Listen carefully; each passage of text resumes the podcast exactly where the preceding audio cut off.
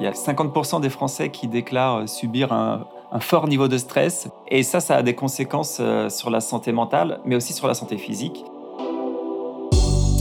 Bienvenue dans Minds & Machines, le rendez-vous de la technologie au service de la santé mentale. Animé par Arnaud Bresso, développeur IA et passionné de psychologie. Rejoignez-nous à chaque épisode pour découvrir des innovations, des spécialistes et des histoires inspirantes.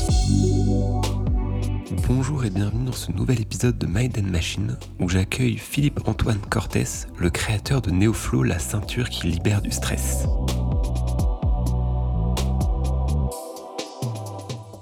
Bonjour Philippe-Antoine, bienvenue dans le podcast. On va commencer par une question qui est assez importante. Est-ce que tu peux un peu me parler de ton parcours, de ce qui a fait que tu en es là aujourd'hui ?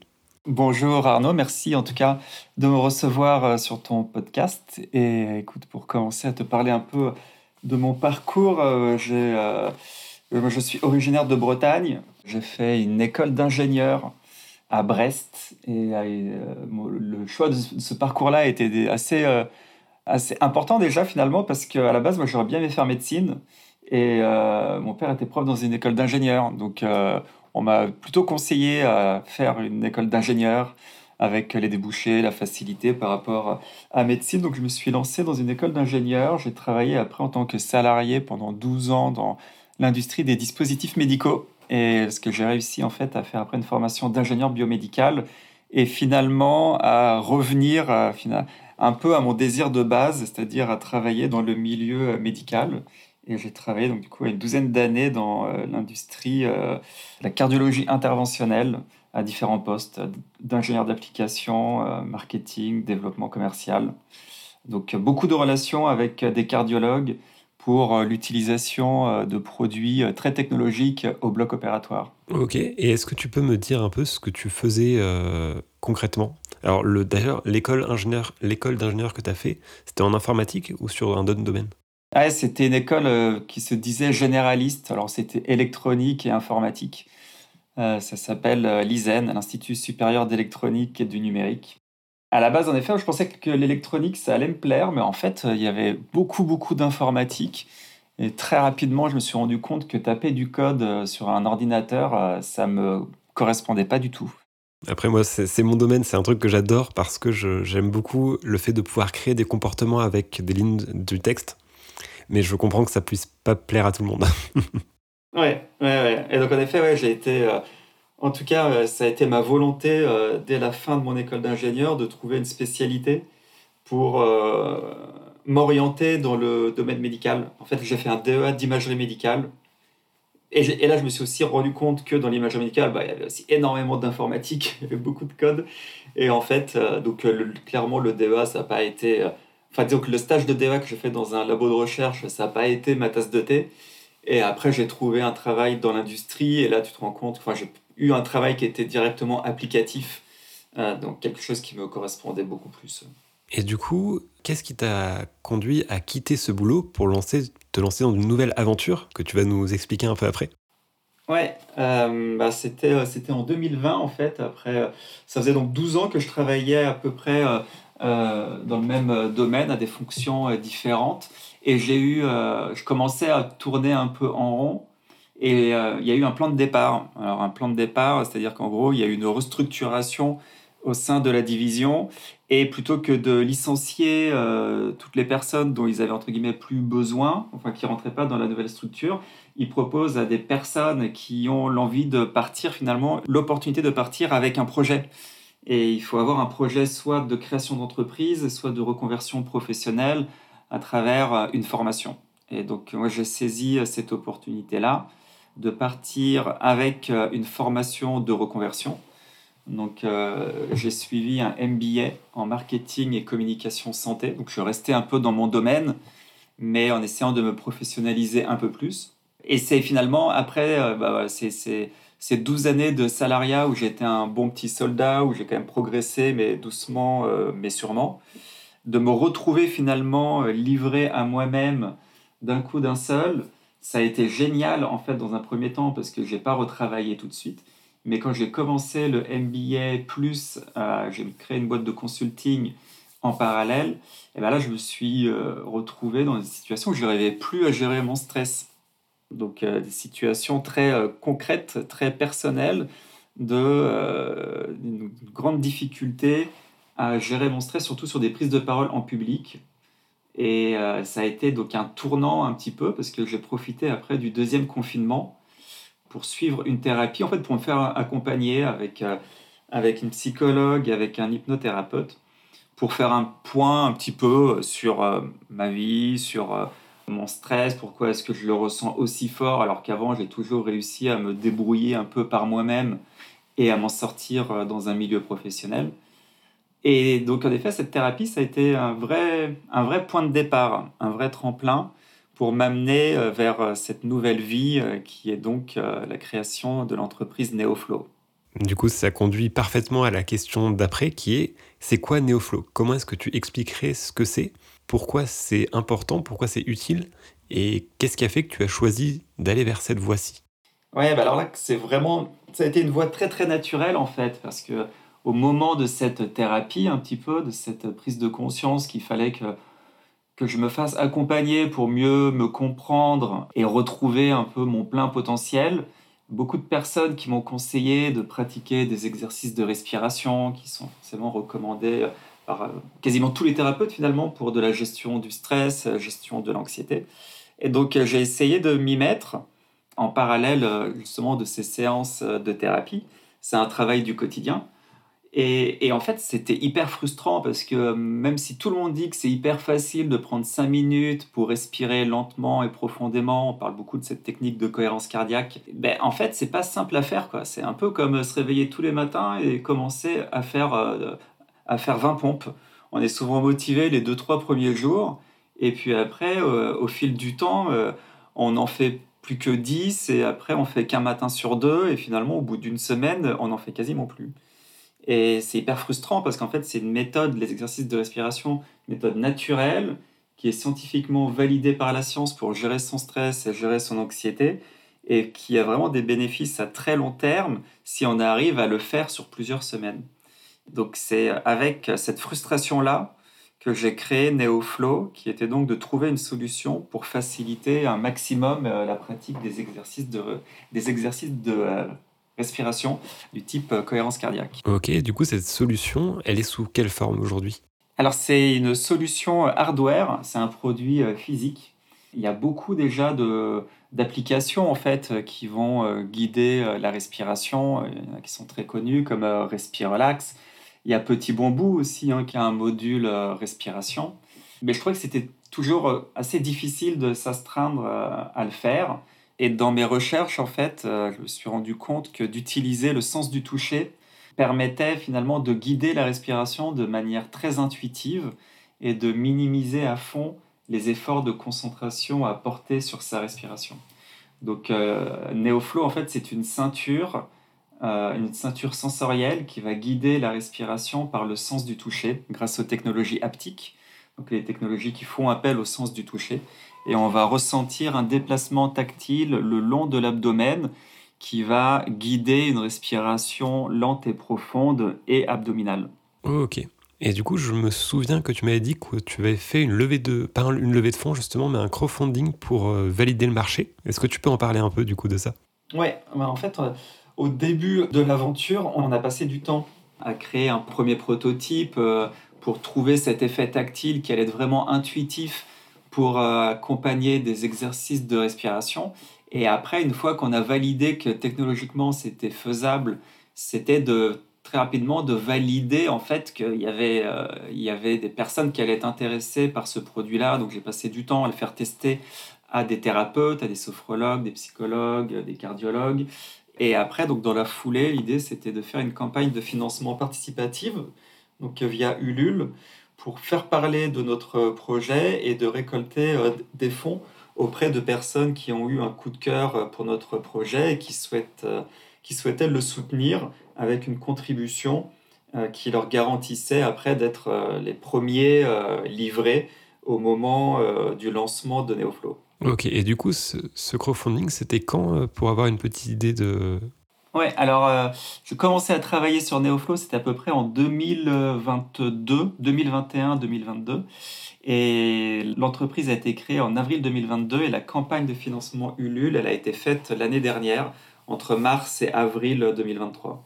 Ok, donc tu avais déjà un produit quand même pas mal avancé, tu avais fait plein de tests et du coup ça aurait été vraiment dommage que le crowdfunding se passe mal.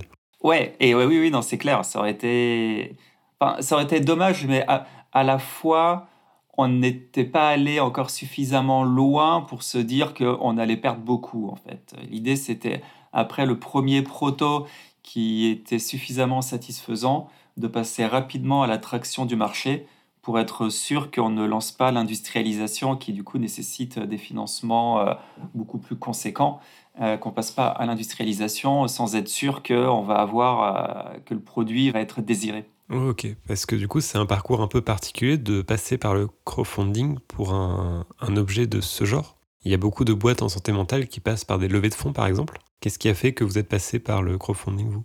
En fait, c'est un peu une stratégie de départ, en fait. C'est-à-dire que c'est de pouvoir aller le plus loin possible sans avoir besoin de lever des fonds de manière conséquente, sachant que le produit est pensé pour pas être une usine à gaz, en fait. C'est un produit qui est relativement, entre guillemets, simple en termes technologiques et en termes de développement. Donc, on n'a pas non plus des coûts de développement si énormes que ça.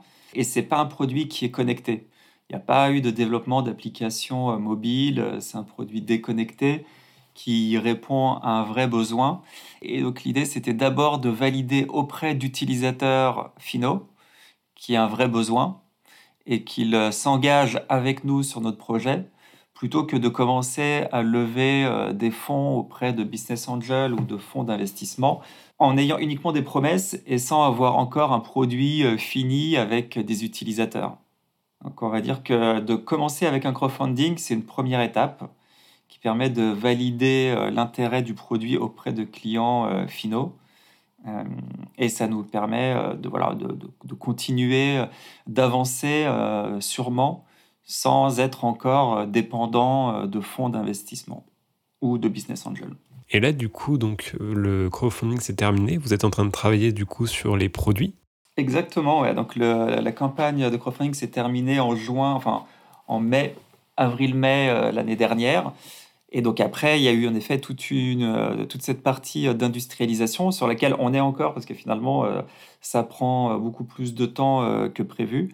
Donc en effet, même si on avait validé le côté haptique, l'industrialisation après, ça nécessite...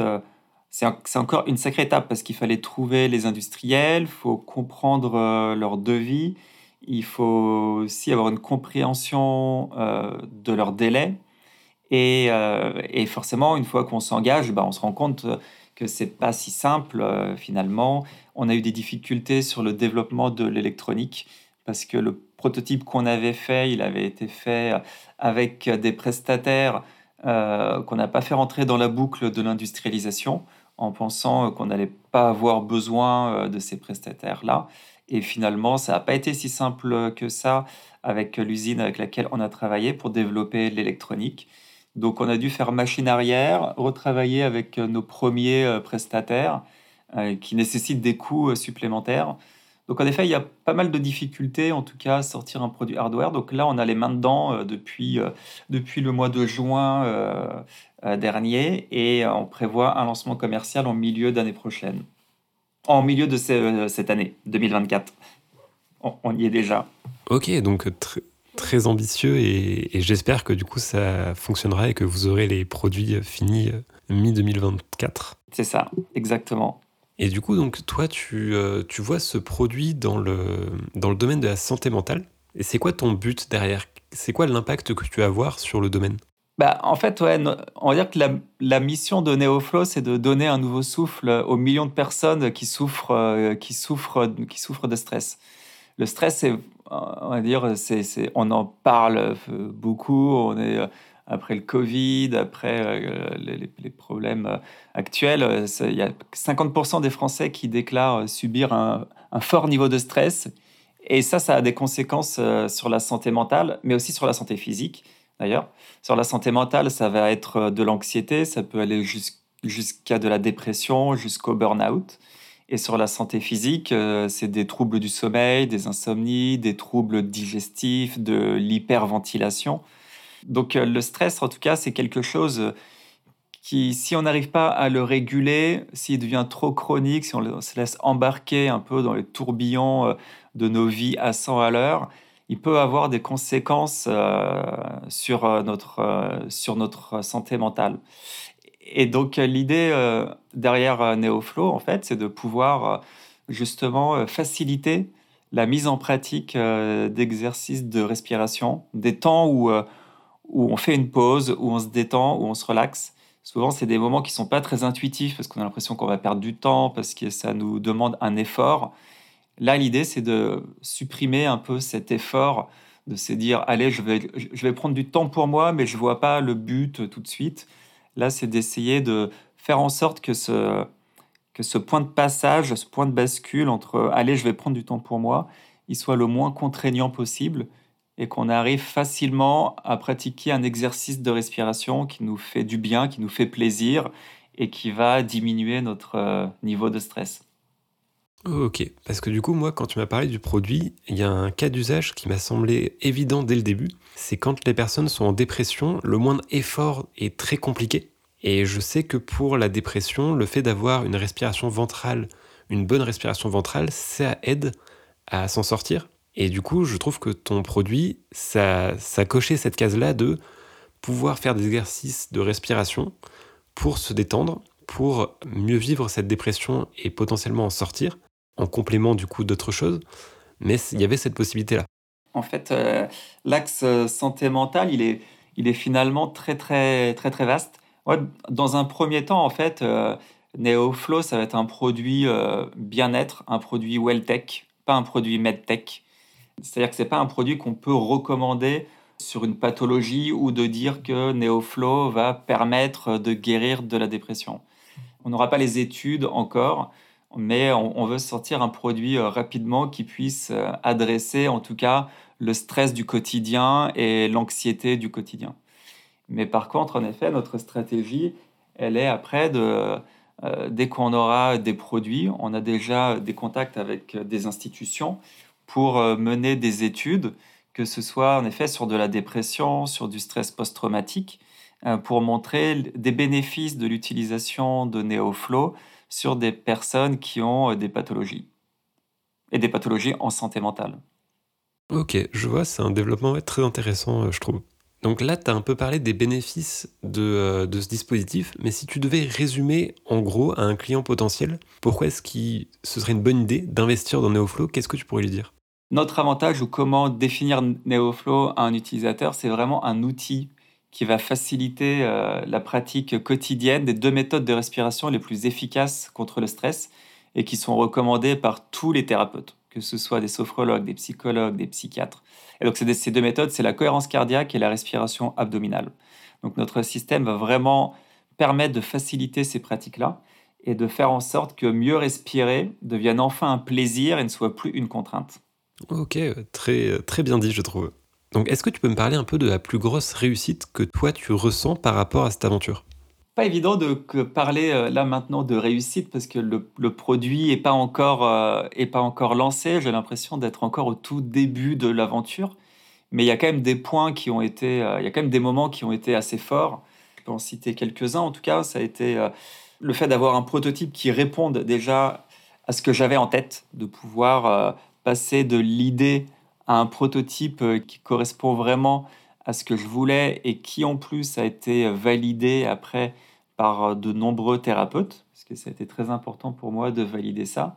Et en effet, tous les essais que j'ai pu faire, franchement, 95% de ces essais, je pense que j'ai dû en faire une bonne cinquantaine, ils ont été vraiment très, très concluants, en fait. C'est-à-dire que le produit répond complètement à sa mission, qui est de faciliter la pratique d'exercices respiratoires et de faire en sorte clairement que, normalement, on va dire de le faire 5 minutes avec une application mobile et on compte le temps à la fin des 5 minutes.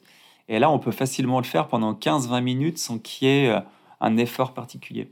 Et ça, en effet, c'est quelque chose qui a été dit, qui a été ressenti par la plupart des thérapeutes à qui j'ai pu faire tester Neoflow. Donc ça, en effet, pour moi, ça a été une très grande réussite parce que c'est une réussite du point de départ, en fait, pour moi. Petite pause pour vous demander de laisser un avis si le podcast vous plaît et suggérez-moi des invités en commentaire pour de futurs épisodes. Ça m'aide vraiment. On reprend. Et du coup, il y a eu aussi la grande réussite du crowdfunding, parce que je pense que c'est pas n'importe quel produit qui peut avoir une telle attractivité. Ouais, c'est ça. Clairement, après, en effet, les essais avec les professionnels, c'était vraiment une réussite du point de départ. C'était allez, go, on a vraiment quelque chose avec lequel on peut aller loin.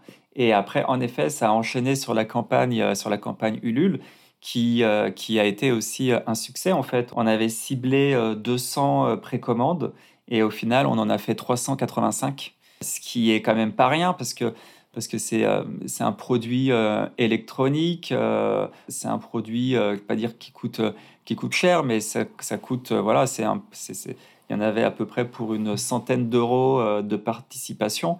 Donc, ça engage quand même. Et c'est vrai qu'on a réussi quand même à engager quasiment 400 personnes à nous soutenir sur cette campagne de crowdfunding. Donc, en effet, très, très gros succès et qui s'est enchaîné aussi avec un autre succès qui a été une première commande par un gros distributeur qui est Nature et Découverte. Oh, une belle réussite, du coup. Également, une très, très belle réussite. En effet, ouais, ça nous a confortés sur notre projet, de nous dire que voilà, on intéresse un grand distributeur tel que Nature et Découverte, qui a été bluffé en fait aussi quand on leur a fait tester le prototype. Toute la direction de Nature et Découverte était là parce qu'on avait participé à leur concours. Ils font un tremplin innovation une fois par an et on a été les lauréats de la catégorie bien-être. Donc ils ont eu l'occasion de tester le prototype. Et clairement senti que ces sujets de respiration et de stress, c'était tellement dans leur actualité, autant par rapport aux produits qu'ils veulent proposer, mais aussi par rapport à eux en tant qu'individus, en fait, où on sent qu'ils savent que les exercices de respiration, ils devraient le faire plus souvent et qu'ils se voyaient très bien avoir un produit comme Neoflow chez eux, en fait. Et du coup, toi, quand tu lances ça, quand tu commences la campagne de crowdfunding, comment tu te sens dans ton esprit ? Qu'est-ce que tu te dis ? Quelles sont tes craintes ? Parce que c'est aussi un truc qui est important quand on lance comme ça un produit sur un marché. Ouais, eh ben, écoute, j'étais très, très tendu.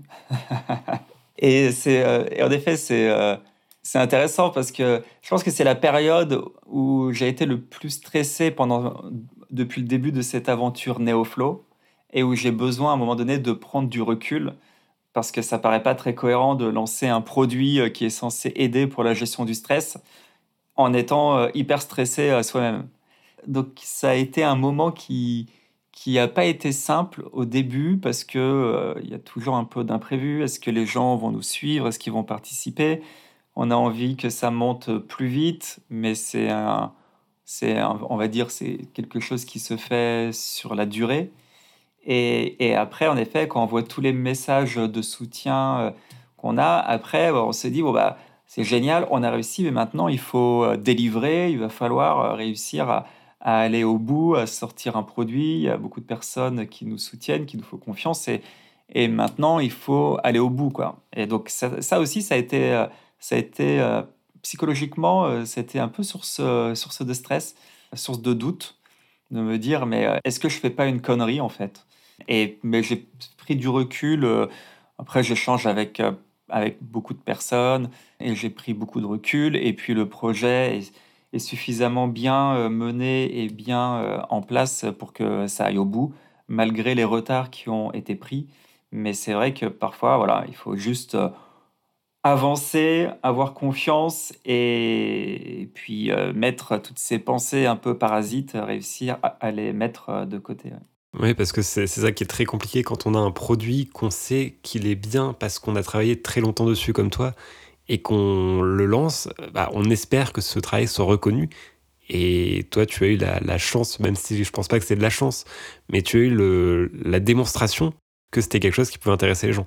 Exactement. Et ça a été très précieux.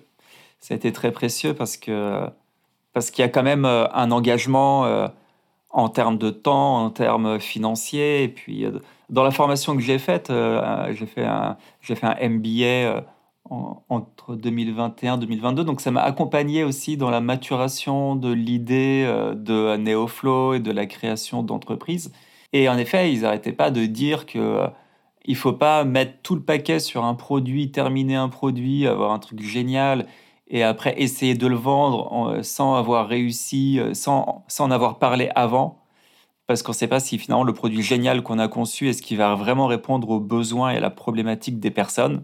Et il faut passer du temps, au contraire, à échanger, parler avec les clients potentiels, comprendre leurs problématiques et faire un produit qui va leur permettre de résoudre leurs problèmes. Et ça, en effet, ça a été très important parce que ça m'a poussé à justement échanger avec beaucoup, beaucoup de personnes, que ce soit des thérapeutes, des stressés, des anxieux, des insomniaques, et de valider l'intérêt de mon produit, de faire la campagne Ulule avant de mettre le paquet sur l'industrialisation et sur la conception du produit. Mais on avait quand même un prototype qui nous a permis, en tout cas, de valider le concept. Tout à fait, oui, puisque vous l'avez fait tester à plein de personnes, histoire d'être sûr que c'était cohérent avec ce que vous vouliez. Ouais, c'est ça. Et du coup, pour toi, ton produit s'ancre dans le domaine de la santé mentale en France. Parce que pour le moment, c'est un produit du coup français. C'est un produit, en tout cas, enfin, il sera lancé commercialement en France d'abord, mais en fait, l'idée, c'est de pouvoir... Enfin, il sera commercialisé sur notre site Neoflow. On va essayer d'attaquer des marchés européens assez vite dans la foulée, clairement. C'est un produit grand public, mais par contre, en parallèle, on travaille avec beaucoup, justement, de thérapeutes qui sont convaincus des exercices de respiration, qui ont des clients, des patients, qui par contre ont beaucoup de mal à ancrer ces techniques-là dans une routine quotidienne. Donc les thérapeutes peuvent être de vrais prescripteurs de notre solution.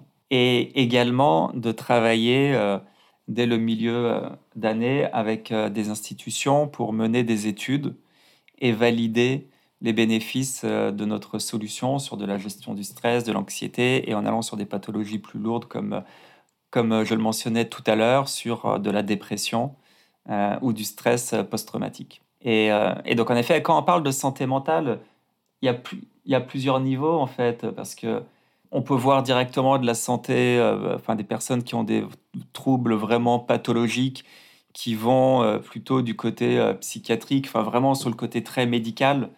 Mais la santé mentale, c'est aussi le bien-être mental. C'est aussi se sentir bien dans ses baskets. C'est pas forcément avoir une pathologie, mais c'est juste d'être heureux dans sa vie, d'être épanoui.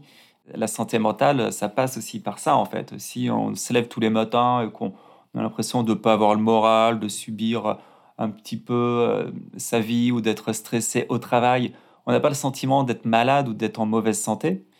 Mais pourtant, il y a beaucoup d'efforts à faire où on pourrait aller beaucoup mieux en prenant le temps justement de se centrer un petit peu sur soi, en prenant le temps de bien respirer, de faire un peu de sport, de se balader dans la nature, en méditant. On peut prendre soin de sa santé mentale à n'importe quel niveau, en fait, qu'on soit entre guillemets en bonne santé ou qu'on ait une pathologie. Et du coup, toi, comment est-ce que tu vois l'avenir de la technologie dans le domaine de la santé mentale ? Ouais, alors là, c'est vrai que c'est un sujet très, très particulier, je trouve, parce que alors moi, je viens en effet de l'univers des dispositifs médicaux et notamment de la cardiologie, donc problème cardiaque. La technologie avance tellement vite, il y a des innovations qui sont juste incroyables et en peu d'années, justement, on voit des évolutions tellement dingues. Et la santé mentale, on a l'impression que ça a été un peu laissé pour compte. Enfin voilà, il n'y a pas spécialement grand-chose. Ça passe beaucoup par, en gros, des thérapeutes. Et clairement, enfin, c'est quelque chose de très, très important. Le lien humain, le contact, l'accompagnement par un thérapeute. Des médicaments, on en voit beaucoup, clairement. Et après, les technologies digitales, on en voit de plus en plus. Parce qu'on a tous notre téléphone portable, il y a plein d'applications, les applications rien que de méditation, c'est juste génial en fait, parce qu'à portée de main, on peut directement se plonger dans un univers auditif qui va nous détendre, qui va nous relaxer. Il peut y avoir avec l'IA aussi énormément de choses qui vont permettre de détecter des problèmes en santé mentale, que ce soit comportement hyper anxieux ou stressé, avec peut-être des questionnaires ou avec l'analyse vocale par exemple.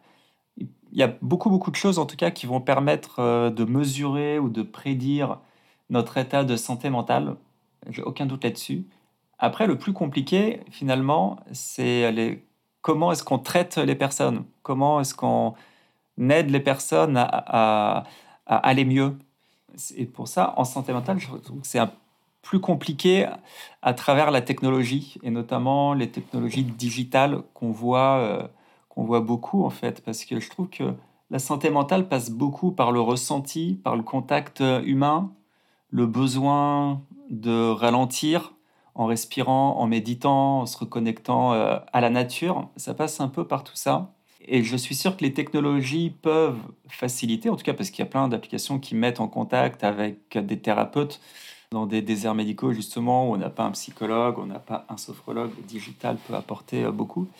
Mais justement, les solutions à l'avenir, il faut clairement qu'elles améliorent la détection, qu'elles arrivent à prédire et à anticiper des états de santé mentale qui se détériorent et de pouvoir orienter directement sur des traitements adaptés. Et ça, c'est pas forcément très évident à l'heure actuelle. Savoir, en gros, on a l'impression que ça va, qu'on peut prendre sur soi, mais parce qu'on sait pas forcément quoi faire. Et moi, par expérience, en effet, j'ai eu l'impression d'être tombé un peu au fond du trou, me dire que j'allais pas m'en sortir moi-même pour me prendre en main et me faire suivre par des thérapeutes. Et en effet, les technologies, j'espère qu'elles vont pouvoir aider pour anticiper justement et que les personnes prennent en soin leur santé mentale plus tôt et avant que ce soit trop tard. Donc il y a aussi tout un aspect informatif qui est important de mettre en place pour que les personnes puissent comprendre leur état, je pense, et soient un peu plus guidées sur ce qu'elles peuvent faire pour améliorer leur santé mentale. Alors le côté informatif, c'est aussi plus compliqué parce qu'il y a en tout cas, les technologies peuvent clairement faciliter la formation et l'information. Mais après, souvent, il faut en avoir l'envie aussi, quoi. C'est-à-dire qu'il faut que les personnes aient une sensibilité à leur santé mentale, il y a une sensibilité à se prendre en main pour s'intéresser à ces sujets-là et essayer de trouver des méthodes ou des solutions qui vont leur permettre d'aller vers du mieux-être. Et en effet, on voit beaucoup de choses, de toute manière, qui apparaissent. Et puis le Covid a montré finalement des applications comme Petit Bambou, toutes les applications de méditation, elles ont complètement explosé. C'est beaucoup moins tabou maintenant de parler de méditation qu'avant. Après, là où je pense qu'il y a encore beaucoup à faire, c'est de réussir à faire en sorte que ça devienne une routine. Parce qu'on a tendance à prendre soin de soi quand, en gros, ça va pas bien ou qu'on vit un moment de stress très compliqué. Mais ce qu'il faudrait, c'est réussir à changer les comportements pour que ça devienne quelque chose du quotidien, de prendre 10 minutes pour méditer, pour aller marcher, pour se balader. Et ça, c'est un peu moins évident, je trouve. Ok, oui, un point de vue très intéressant. Ça me rappelle ce que tu disais tout à l'heure sur le fait que pour le domaine du cardiaque, il y a beaucoup de technologies qui existent et qui sont assez innovantes. Et en fait, le souci qu'on a avec la santé mentale, c'est qu'on n'a pas de marqueurs objectifs ou très peu qui rendent beaucoup plus difficile le développement de technologies autour de ça, en fait. Clairement, en effet, c'est pour ça que je disais que la santé mentale, ça passe par le ressenti de la personne. Et il y a des marqueurs un peu du niveau de stress physiologique, il y a la variabilité du rythme cardiaque, il y a le niveau de cortisol qui peut être mesuré par des montres connectées, enfin pas le niveau de cortisol, mais la sudation qui peut être aussi mesurée par des montres connectées. Donc il y a des indicateurs de niveau un peu de stress, mais finalement le meilleur marqueur c'est le ressenti interne de la personne, quoi. Est-ce que je me sens bien? Est-ce que je me sens triste? Est-ce que je me sens en colère? Est-ce qu'il faut vraiment que je me détende? Est-ce que je me sens heureux? Et en effet, ce ressenti-là, il est très impalpable point de vue technologique, clairement. Pour le moment, en tout cas. Pour le moment, en tout cas. Exactement. Alors, on va arriver vers la fin de l'interview. Est-ce que tu aurais un conseil pour, en partageant du coup ton expérience pour une personne qui voudrait se lancer dans le domaine de la santé mentale ou de l'entrepreneuriat de manière plus générale?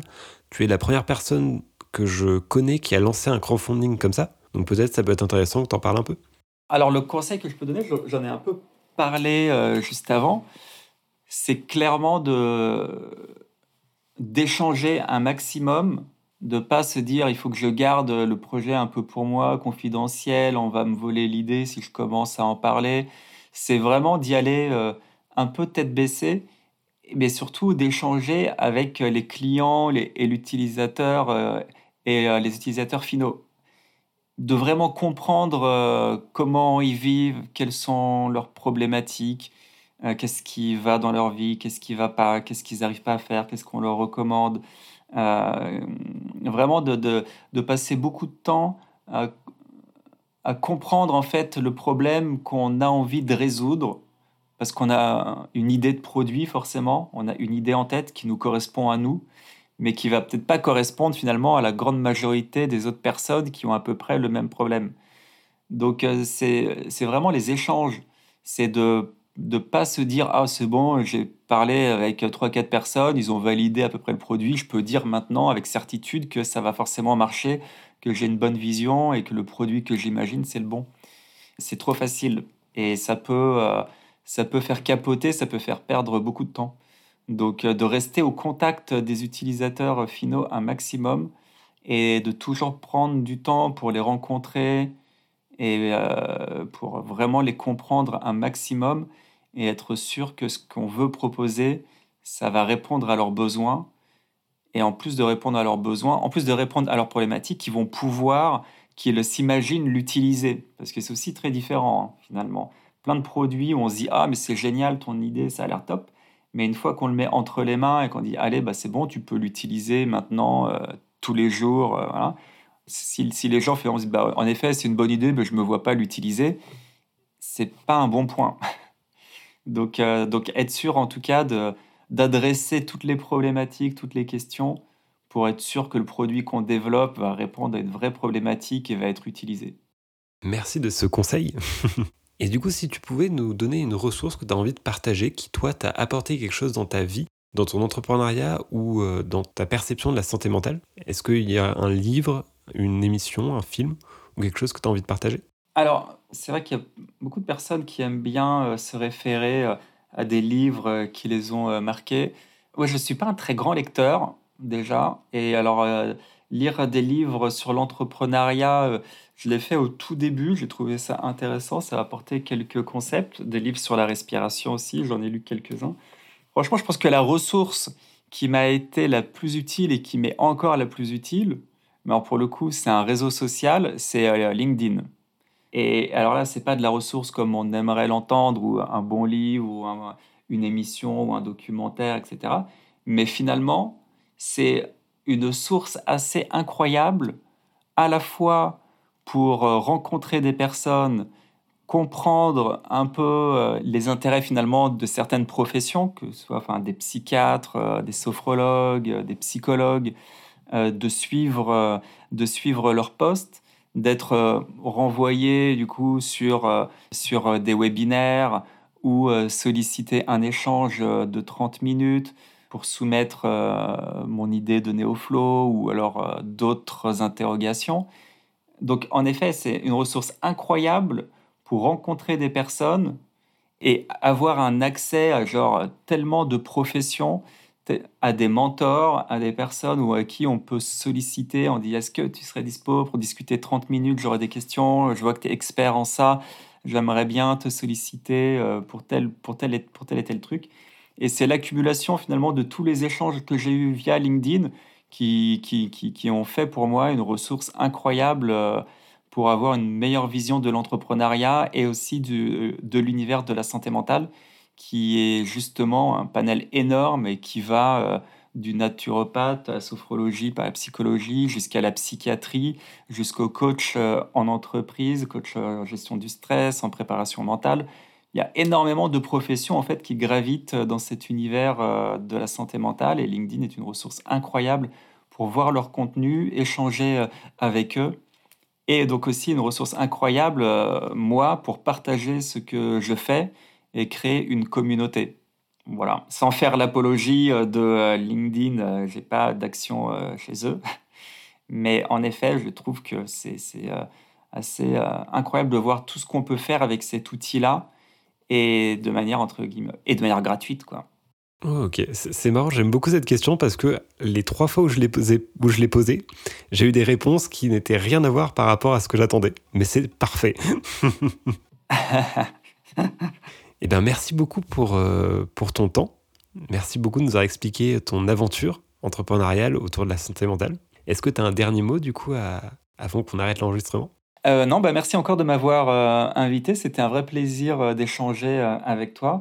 Et puis, aux personnes qui nous écoutent, si elles veulent, qu'on échange ou qu'on se connecte via LinkedIn, justement, elles peuvent me retrouver facilement. Et je suis toujours ravi, en tout cas, pour répondre à un message, répondre à des questions ou prendre un moment d'échange. Donc surtout, n'hésitez pas.